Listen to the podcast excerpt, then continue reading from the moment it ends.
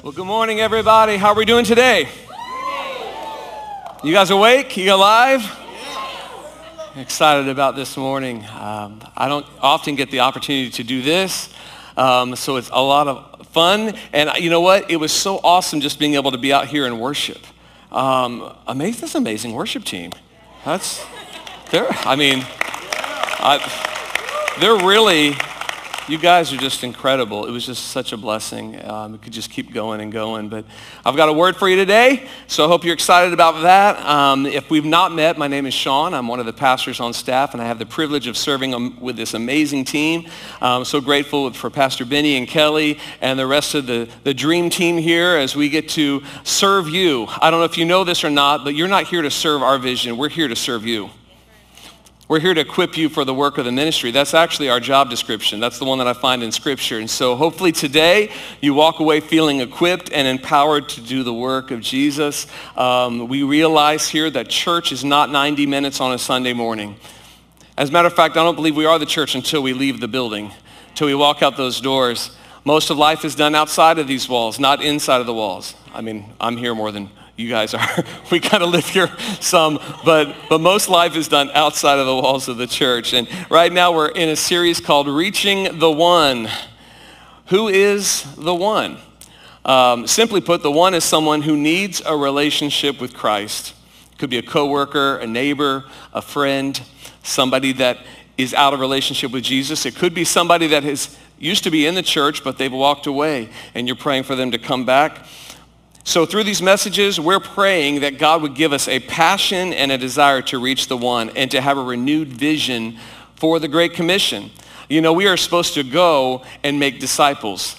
That's the call that we all have, isn't it? So last week, um, actually uh, three weeks ago, we started this series. Pastor Benny kicked it off um, talking about the lost sheep. And uh, this is where we actually get the idea of the one from, um, as opposed to the 99ers. So the 99ers would be church folk, those that are in the fold. The one is the one that has strayed away, and they are lost, and they don't know how to get back home. And actually, they won't get back home unless we go and get them. The lost person is someone that is, has, is away from Christ and is needing rescue. Um, in the second week, pastors talked about the lost coin. A, a, lady had 10 coins, she loses one, and she searched and she searched until, somebody say until. until. Yeah, until she recovers it. Um, and this needs to be our heart, our desire, that we're not going to give up on people. We're going to search until they are found. And then Pastor talked about the lost son. Um, this is one that grew up in the father's house, decided, you know what, I don't want anything to do with this. I'm headed out. I'm going to go do my own thing and lived life out going crazy. But then one day woke up, said, man, this is not what I thought it was going to be. I need to be back in the father's house. And right now there are many that are outside of the church. I don't know if you've ever experienced church hurt. If you've ever experienced the, that, that time where you strayed away and you came back, I praise God that God was faithful and he was gracious and he didn't count all our sins against us, but he drew us back. How many have had little crazy times and then God brought you back? You're grateful. Yes. And so right now we're praying for those that are outside that say, you know what? We're believing God's going to touch their heart. They're going to wake up and come back. And I believe part of that parable speaks to how we are ready to receive people when they do come back. Are we going to judge them or are we ready to wrap our arms? Yeah. What kind of church are we going to be? Are we going to wrap our arms around those that come back? Man, we are so glad you're back in the house of the Lord. You know what? So this message is, is not for the religious people. This, this message is for people that want to follow Jesus. You didn't just come to play church. You realize that you are the church, empowered by the Spirit of God to do something right now and, and to reach people for Jesus. And then last week, Pastor Mike Bottolato preached, and he talked about us having the right heart. That we need to have a heart that is distressed by people not being right with God. We need to have kind of a disturbance in our spirit that it's not just okay to live life and go through life without having a heart for those around us. So this week, I want to talk to you about a story in the Bible. Um, Jesus encountering a one. And so we're going to read this passage in Luke chapter 19. There's 10 verses here, so let's read this together. Luke 19 verse 1 says this, Jesus entered Jericho and made his way through the town. There was a man there named Zacchaeus. He was the chief tax collector in the region, and he had become very rich. He tried to get a look at Jesus, but he was too short to see over the crowd. So he ran ahead and climbed a sycamore fig tree beside the road, for Jesus was going to pass that way. When Jesus came by, he looked up at Zacchaeus and called him by name. Zacchaeus, he said, quick, come down. I must be a guest in your home today. Zacchaeus quickly climbed down and took Jesus to his house in great excitement and joy. But the people were displeased. He is gone to be the guest of a notorious sinner, they grumbled. Meanwhile, Zacchaeus stood before the Lord and said, I will give half of my wealth to the poor, Lord. And if I've cheated people on their taxes, I will give them back four times as much. Jesus responded, Salvation has come to this home today. For this man has shown himself to be a true son of Abraham. For the Son of Man came to seek and save those who are lost. Can we read that last scripture together? For the Son of Man came to and save those who are lost. Let's pray. Heavenly Father, I'm so grateful for this opportunity to be with family, with friends here. God, as we explore your word, I thank you, Holy Spirit, that you are the one that leads us into all truth. So speak to every heart, including mine. Convict hearts, including mine. God, I thank you, Lord, for touching, God, not only those in this room, but those that are watching online right now. We thank you, Holy Spirit, for doing a work in us. Begin to stir in us. Begin to give us strategy. Begin to mobilize us. Help us, Lord God, to move beyond where we're at. In Jesus' name. Everybody said? Amen. This is one of those passages to me that you read through it and things just start jumping out. Um, and so I'm just going to go verse by verse, if that's okay. And every verse has something for us. Starting in verse 1. Jesus entered Jericho and made his way through the town. When I read this verse, the first thing that sticks out to me is that Jesus was out and about. He was not in the synagogue hoping that somebody would come to him. He was not waiting at some house hoping that people would invite people to come to him or bring people to him. But often he found himself moving about, going about, doing the work, moving through cities, talking with people and connecting with people.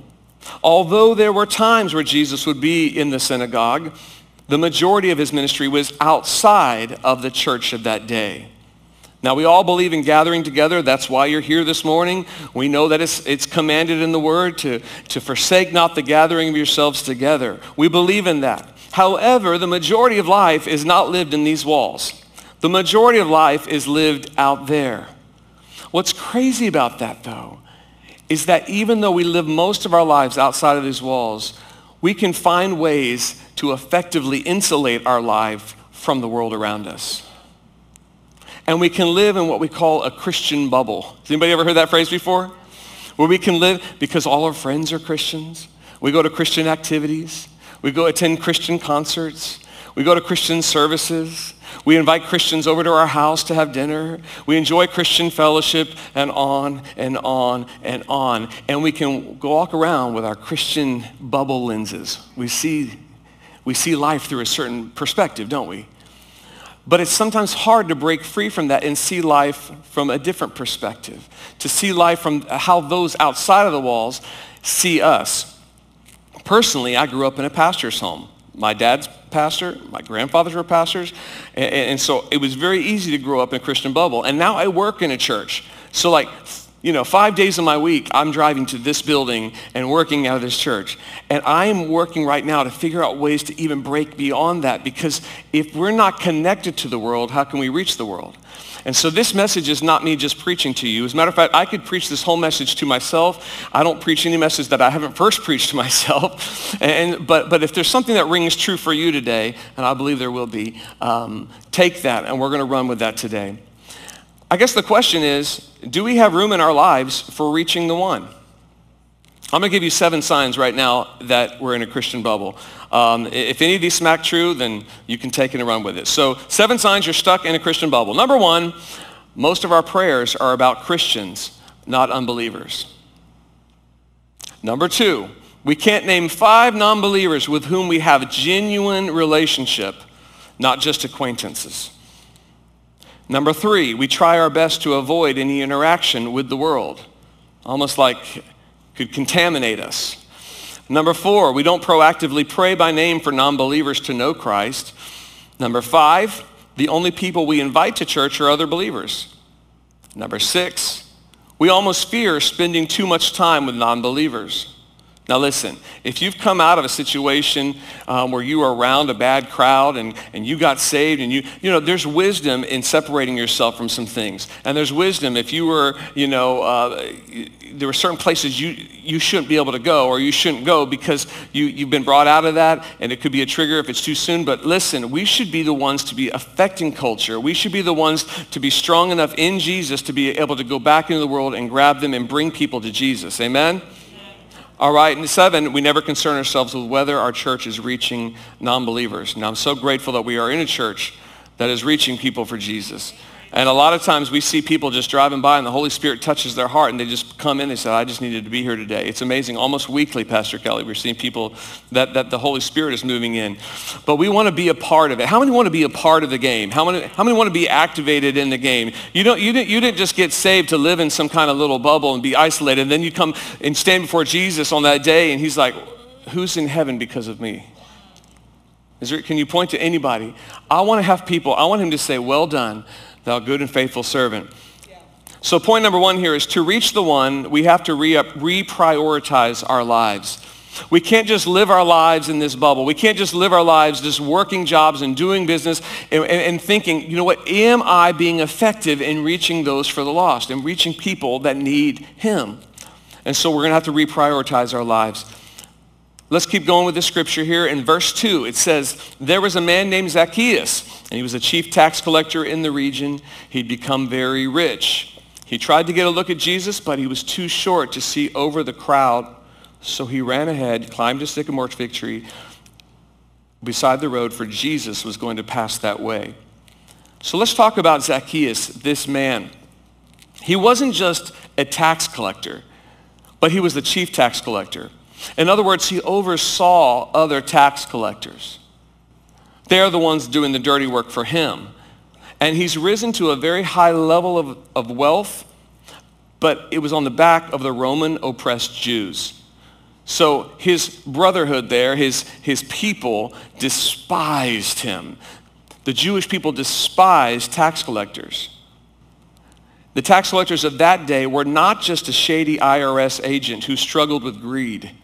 They were Jewish sellouts to the oppressive Roman Empire who had taken over and unjustly occupied their country. So tax collecting was legalized political and religious treason. Tax collectors had a reputation for living excessively immoral lives. So the religious Jews considered them worse than thieves, murderers, and on par with dung collectors, street sweepers. Also, they were thought to be past the point of repentance. Isn't that interesting? I, I think about it. Have you ever written somebody off to be past the point of salvation? Unable to receive the grace of God? Have you ever looked at them and judged them because of the bumper sticker on their car? Or how they dress, or how they look? Or maybe what religious symbol they carry? Oh, that person is past the point. Who are we to be the ones that say, if this is the well of life, you can come, but you can't.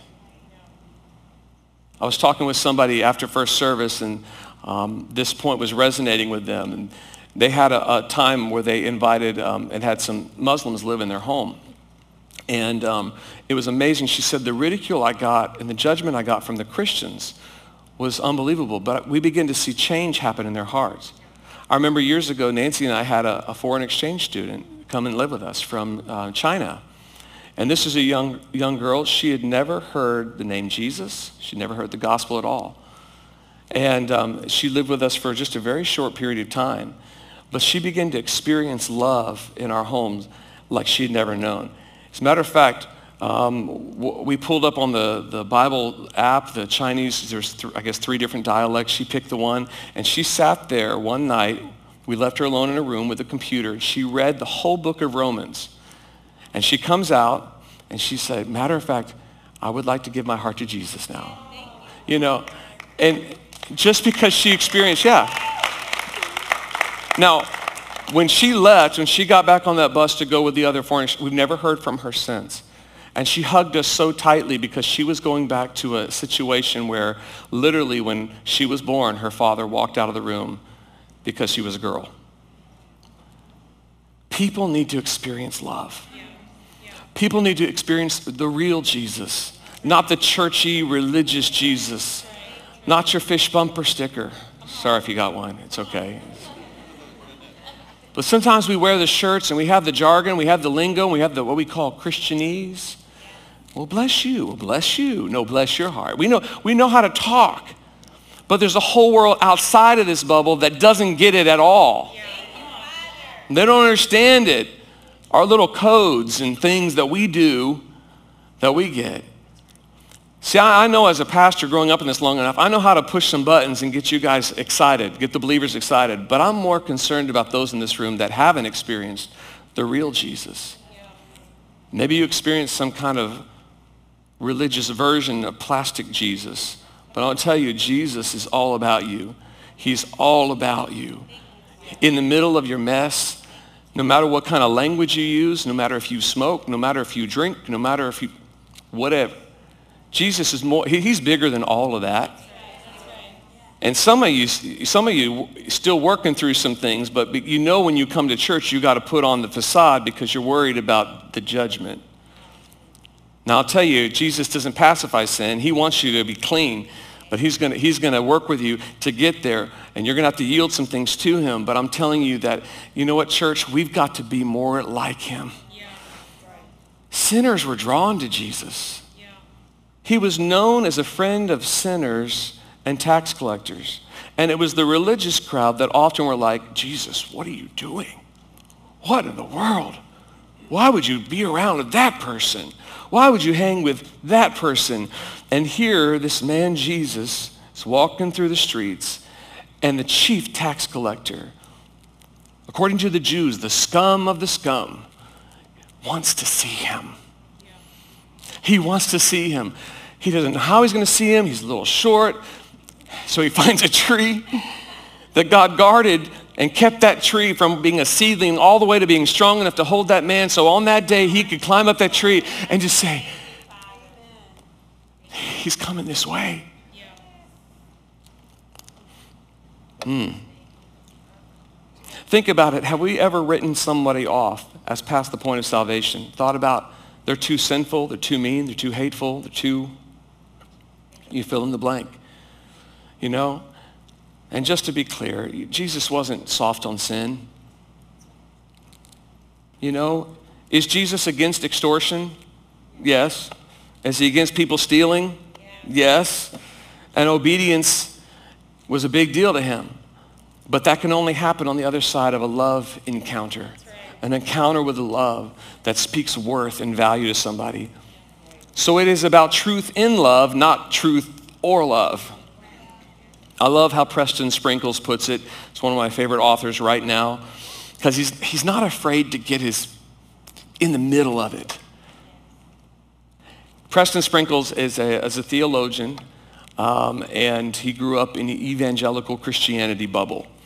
And he had a certain perspective from that bubble about the LGBTQ community. And, um, and God began to move in his heart to begin to connect with people. So he would begin to go to coffee shops and he would sit down with people and he would begin to hear their story. And the more stories that he heard, he found that there's people that are seeking God, that are searching for God. He's found that there's people that used to be in the church, but they left the church, not because of the doctrinal stance of the church, but because of how they were treated.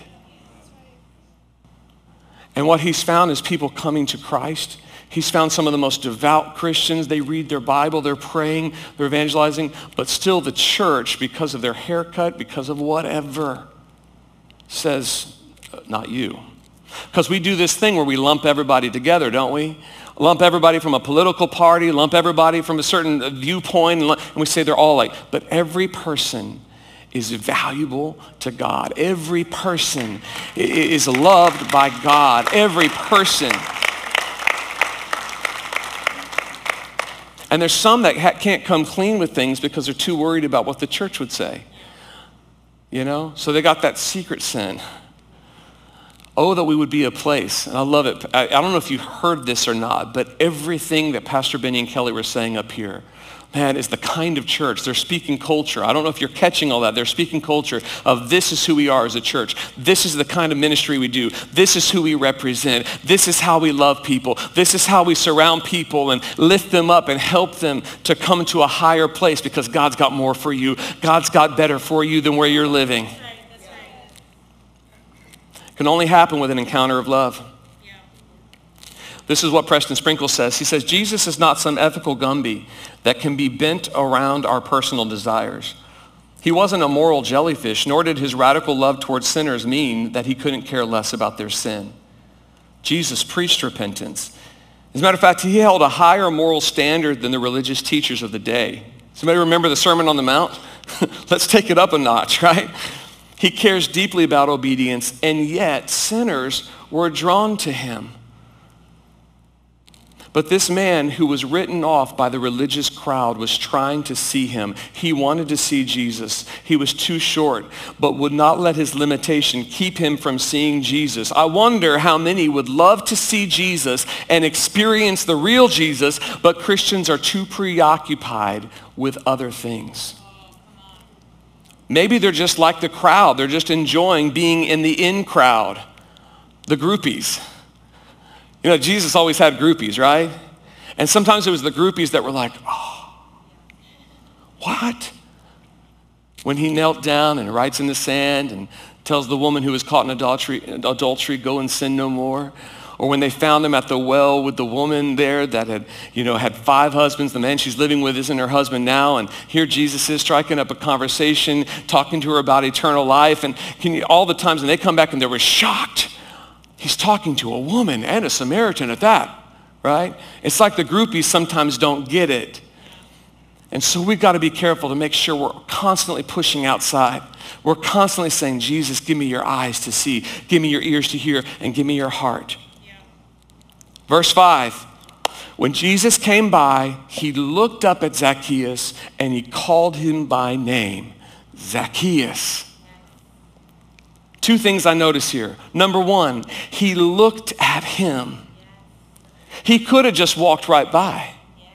He could have just been like, I'm with my group and ignore. How many times do we ignore people around us? Just disregard that they're even there because we're focused and we got a mission and we're so stinking busy. Always in a hurry. Got our calendars filled up, right? And we're going from one thing to the next, and we got the thing over here, and the sports thing over here, and the work thing over here, and we're doing that project over here, and, and there's people that are dying and going to hell yeah. because we're so busy. But Jesus stopped, and he looked up, and he saw him, and in that, he gave him value. He said, Zacchaeus, he called him by name. This is somebody created in God's image, regardless of their behavior, regardless of their beliefs, and regardless of their past. All people deserve to be seen. Then he calls his name. I'm sure that this man had been called a lot of things. Filth, sinner, sellout, reject, defiled. Lots of names. But on this particular day, the Savior of the world calls out his name and his heart leaps. Because in his name is his personhood, his identity, his value, respect, and dignity. You will never win somebody to Christ if they don't know that you respect them, that you value them. I mean, we got to be careful because sometimes we're so quick to, even in the attempt to evangelize, why it's felt forced sometimes is because we've already got in our mind this pre-planned program right? Of what we're going to say. And if they say this, I'm going to say this, rather than just listening. Rather than just valuing, saying, you know what, I respect you. Another person after service, first service, was talking about this when they um, they were doing the massage thing, like those chairs in the mall, you know, where some people just come by, and there was a, a lady that come by, and she had the dot in her forehead. And her thought was, she's already made up her mind. I wonder if we've written some people off because of their religious, you know, what they put off, or, or even a symbol, or the way that they're dressed. But as she's, um, you know, giving her a massage there, she just said something about Jesus, and the lady's like, oh, I love Jesus. Let, we got to drop all of the assumptions.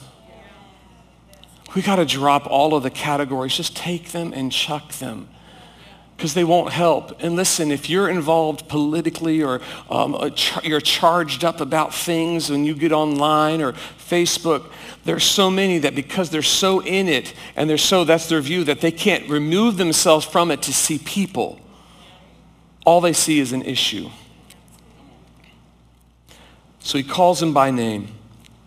There are many today that are not in the church, not because of the doctrine or the teaching of the church, but because of how they were treated.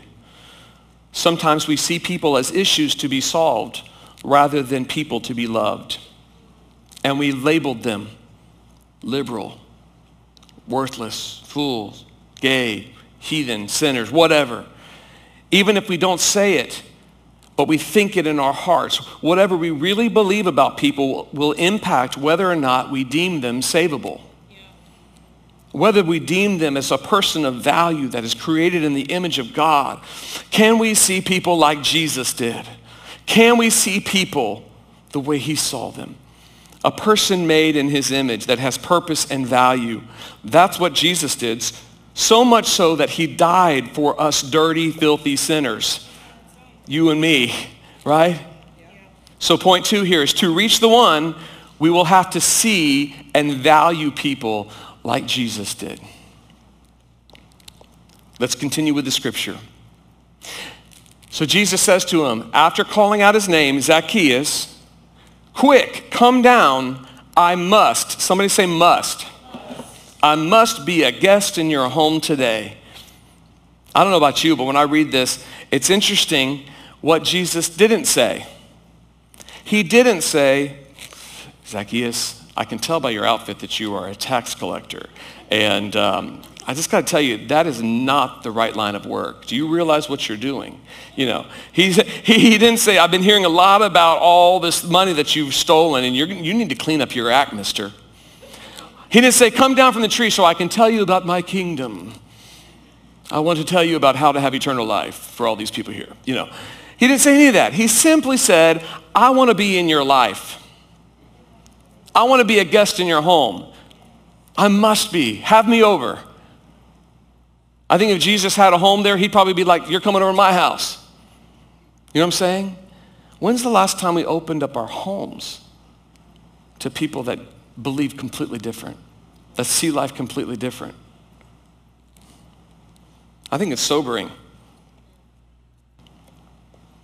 I want to hang with you, Zacchaeus. I want to be in your life. You know, see, people like Jesus. Most of them. The, you know the ones that don't like Jesus, the ones that are most vehemently against Jesus, are the ones that were burnt by the church, or they were burnt by a believer, or they had a bad representation.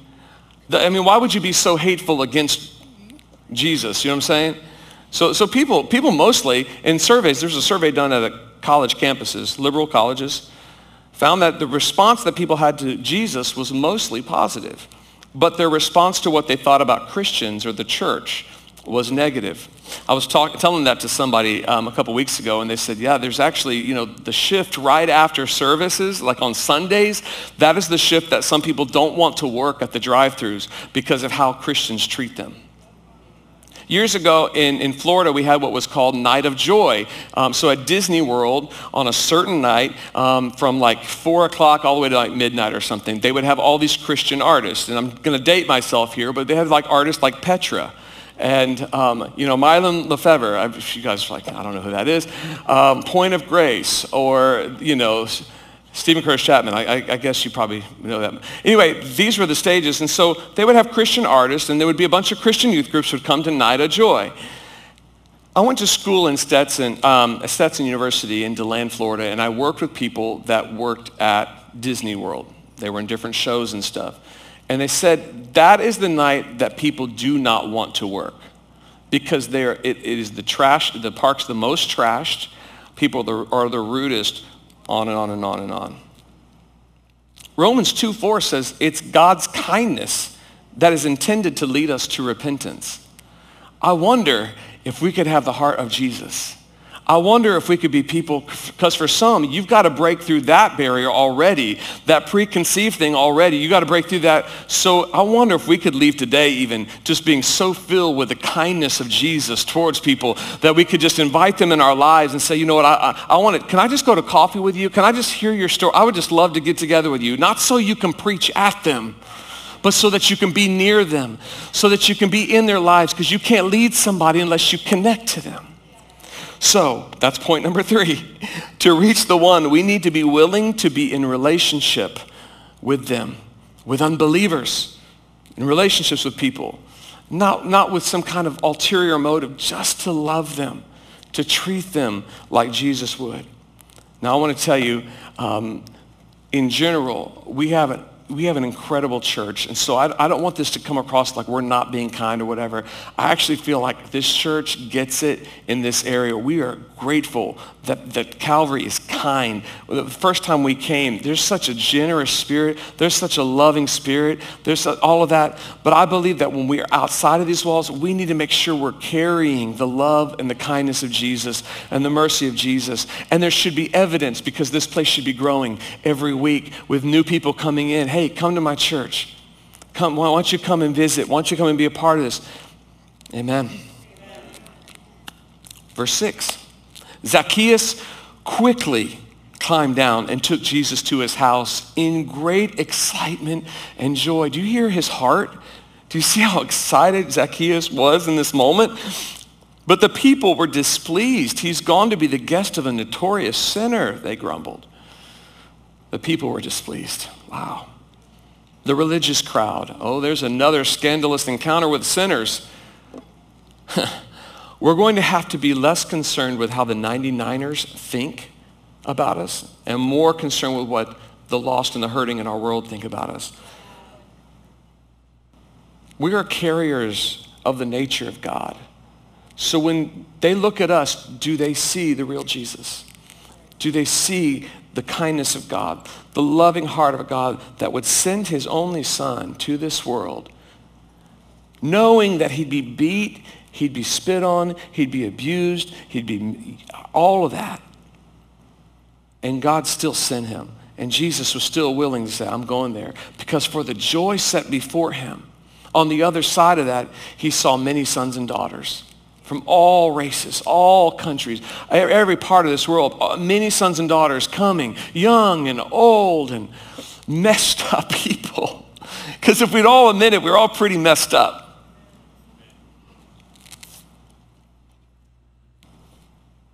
So the people were displeased. But we're going to have to be less concerned with that than we are the hurting and the lost.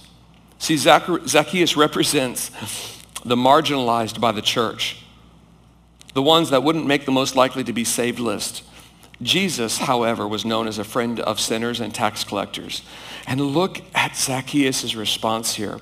This utter joy that he had because he was shown love and dignity. He was shown value in just a word, in just a moment, in just a smile. I could almost see Jesus looking up. Hey, Zacchaeus, I must be a guest in your house. He climbs down with great joy, brings him to his home. And this is what is amazing to me.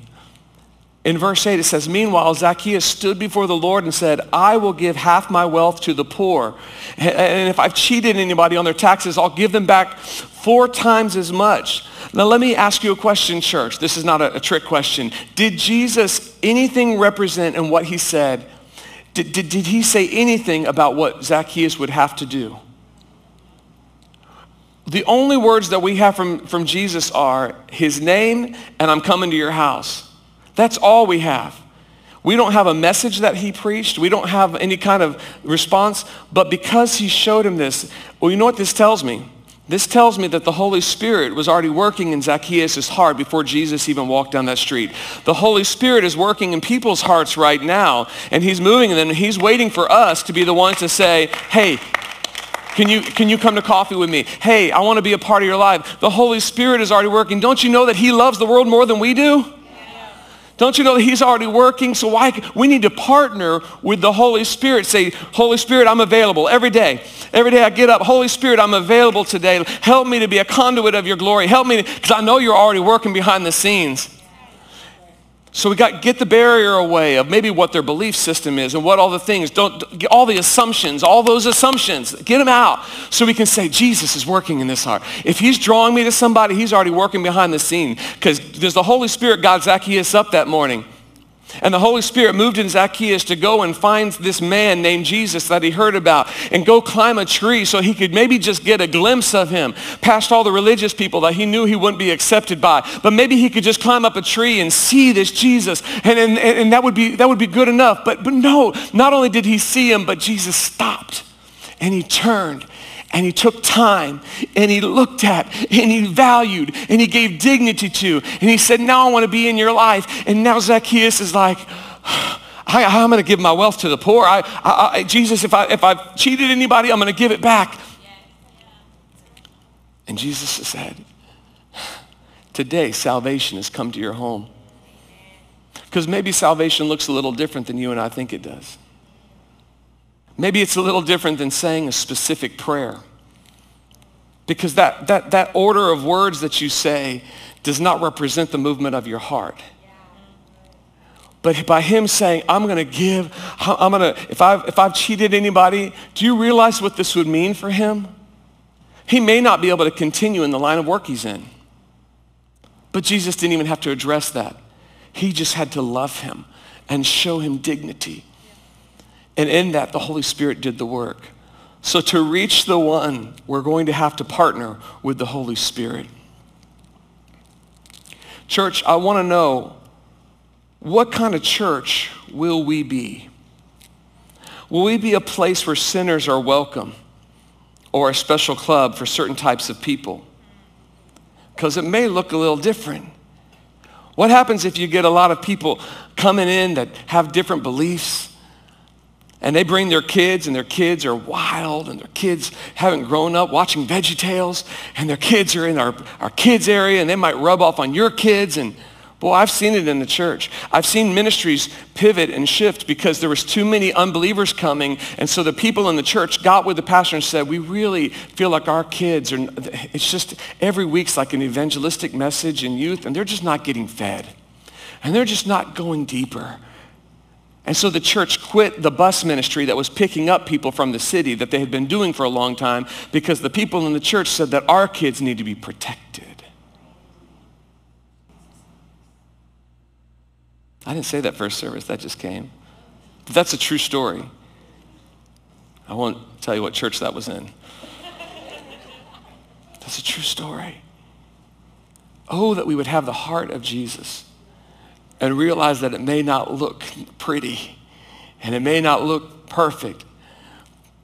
But I'll tell you what, some people paid the price in the church to, to go after God and to say we value the presence of God. We value people more than we value just doing punching a card because we're part of the club. So may we have the heart of Jesus. When we get to the end of our lives, we'll have gone to school, possibly college, worked jobs, maybe gotten married and had some kids, raised them, sent them to college, worked other jobs, made some investments, lost money, made money, lost more money, bought a house or 10. But then we find ourselves standing before God. He said, what did you do with what I gave you? Did you, did you connect with anybody that needed me? Did you give the message? Did you love people? Is there anybody, is there anybody here because of your life? And I'll tell you, I'll say it again, I don't preach any message that I'm not preaching to myself. We have to become more intentional about this. we're going to have to reprioritize. So here's four action steps we can take, and the team can come up, worship team. Number one is we need to pray. And I start with this prayer for ourselves. You need to pray daily for yourself that God would give you the heart, the strength, the courage, the boldness, and opportunity to witness for him. When we say that to God, then we're setting our mind that today I'm going to be ready for an encounter. We need to pray for other believers. Ephesians 6:18 says, "Pray in the Spirit on all at all times on every occasion. Stay alert and be persistent in your prayers for believers everywhere. And pray for me too." Who's this talking about? This is talking about super apostle Paul. This is talking about the guy that wrote a lot of the New Testament. This is this, and Paul's saying, "I want you to pray for me that I'll be bold, that I'll have the right words to say. So if Paul needs that, we need that as well. So pray for yourself, pray for other believers, pray for the church here, and then pray for the one. Pray for the ones in your life. Pray for that coworker, that neighbor, and be persistent in your prayer for them. Number two, we need to prioritize. That means to, that we need to make the things that are God's priority our priority. Luke 19:10, Jesus came to seek and save the lost. John 3:16, we sang it, our first song today. God so loved the world that he gave us. Let it not just be a song we sing, but he gave us his only son so that whosoever, whosoever, somebody say whosoever. There's a lot of whosoevers in our lives. We need to rearrange our lives and schedules to engage in the Great Commission. And then third thing, we've got a plan because wanting to do it is not the same thing as doing it. I'm, I'm sure that all, right now we're all feeling like, yeah, we need to do that. But you know as well as I do, if you don't plan, it's not going to happen, right? What's the quote? If you fail to plan, you plan to, it won't happen. We've got to cal- put it on a calendar. Get with your family and gather them around. A couple weeks ago, we wanted to do something um, in our neighborhood just to, as part of this, try to get people together. Um, and, you know, we're going to look at that. We put that on the calendar. We got to get more things on the calendar um, to try to, you know what, let's be intentional about getting people in relationship. Having people over to your house. Invite people over. If you have a coworker or whatever, I don't care if they've got the, the worst language in the world and they're all over the map. Invite them to your house. Be a part of their lives. Um, and then the last thing is pursue. Let's be about it. Let's run after it. 2 Corinthians 5.20, my last scripture here, and I want us to all say this together. Let's all say it. So we are Christ's ambassadors. God is making his appeal through us. We speak for Christ when we plead, come back to God. Oh, Jesus. How many love Jesus? Do we love him enough? Do we love him enough to look like him? To not just read stories about him and see what he did, but to engage in what he did. Right now, if we could just bow our heads, just take a few moments here.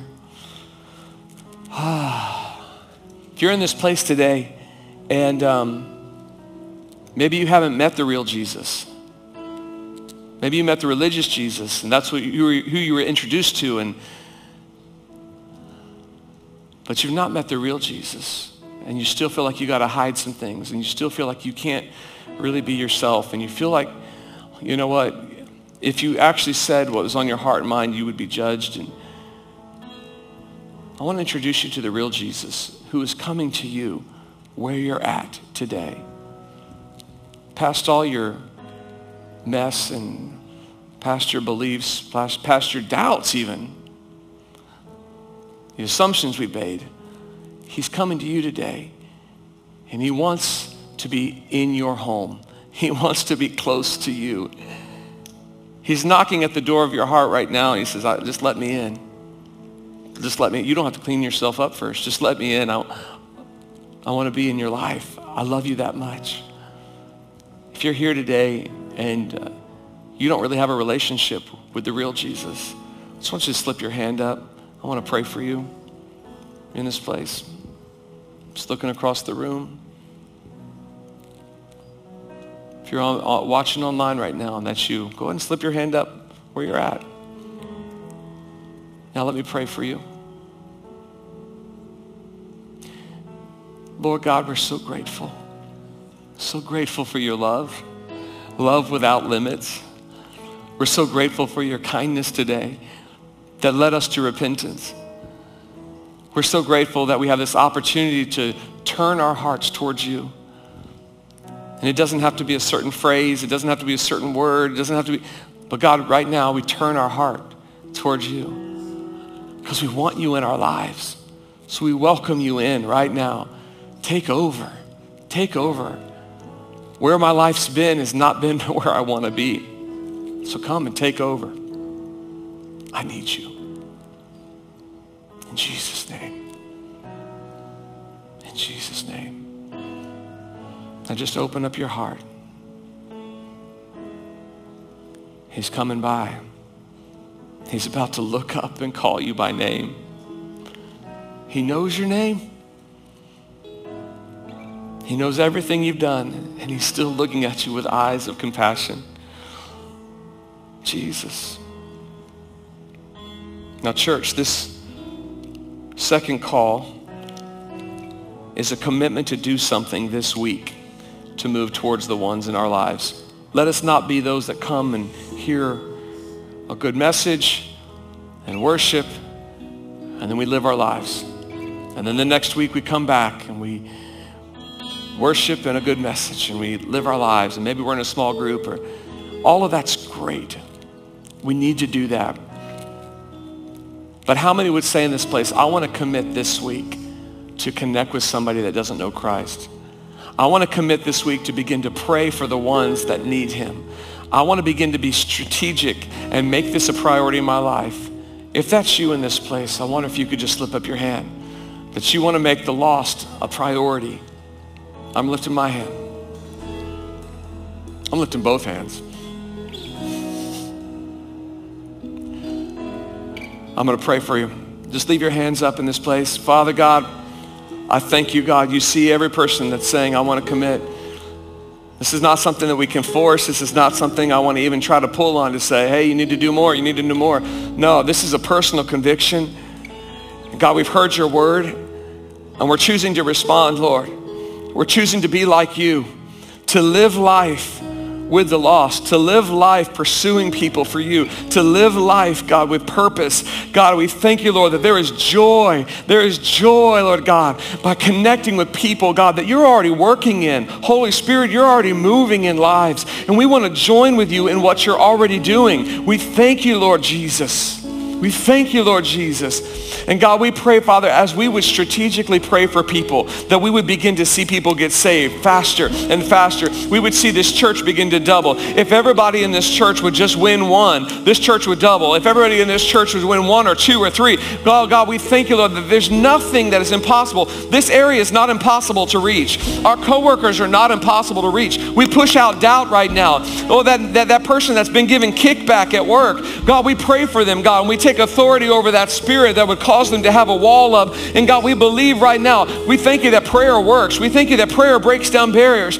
God, break it down in us. Help us to see people outside of the Christian bubble. Help us, God, to take our perspective, God, and shift it to be what you see, God. In Jesus' name. In Jesus' name. Can we stand up together in this place? Can we stand up together in this place? Can you just lift up your hands to heaven all over this place?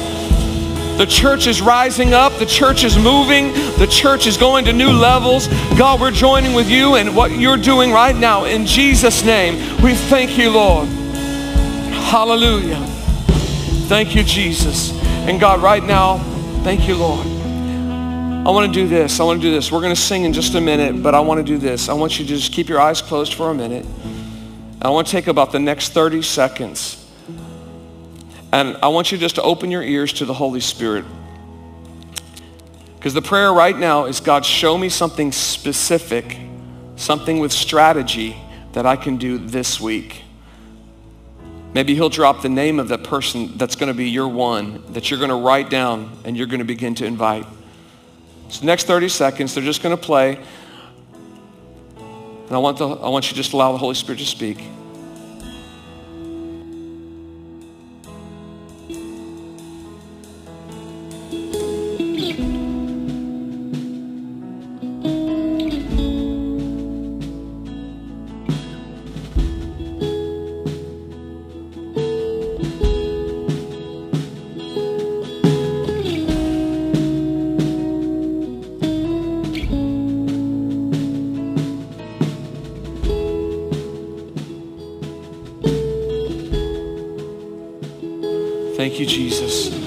Thank you that you are speaking to us and that you're moving in this place. And so as we leave here today, we're going to we're to make this a high priority. We're going to God, we're going to arrange things. If that means we have to cancel some of the things we've got on our agenda so that we can do what you've called us to do, we're going to do it, God. We thank you, Lord God, that the harvest is ready, God, and that there are people that are ready to say yes to you, God. And so we're going to move in your power and your authority. In Jesus' name. Thank you, Lord. I want to encourage you as the Lord spoke something to you, I want you to write that down. The Bible says you've got to write it down make the vision plain so that the, the runners can run. So we, in order to do something, we got to write it down. Maybe it's a name, maybe it's a strategy, maybe it's somebody you're going to call on the phone this week. But whatever it is, I want you to take it seriously. And let's see this, let's see this grow. Let's see the kingdom of God advance in this area. Amen. How many know greater is he that's in you than he that's in the world? Yeah? Okay, so no heads in the sand. Let's get our shoulders back, our heads up, put a smile on your face. You serve a risen Savior. You serve a Jesus that's coming back and a Jesus that loves every single person. Amen? Amen. Father God, we thank you for this day. And God, we pray, Father, that as we leave, that you would just fill us with your joy, fill us with your kindness, help us to represent you well. God, at the drive through uh, or the restaurant after today, God, help us to represent you well wherever we go. And God, help us to patiently lead people to you in Jesus' mighty name. And somebody said, amen, amen, amen. Well, God bless you. We're going to see you next week. And listen, you heard about Alpha earlier. That's a way to, to put legs to what we're talking about right here. I want you to be praying, God, how do you want me to be involved in Alpha? Okay? And then in three weeks, on July 17th, we're going to have an interest meeting right here after this service. God bless you. Have a wonderful day.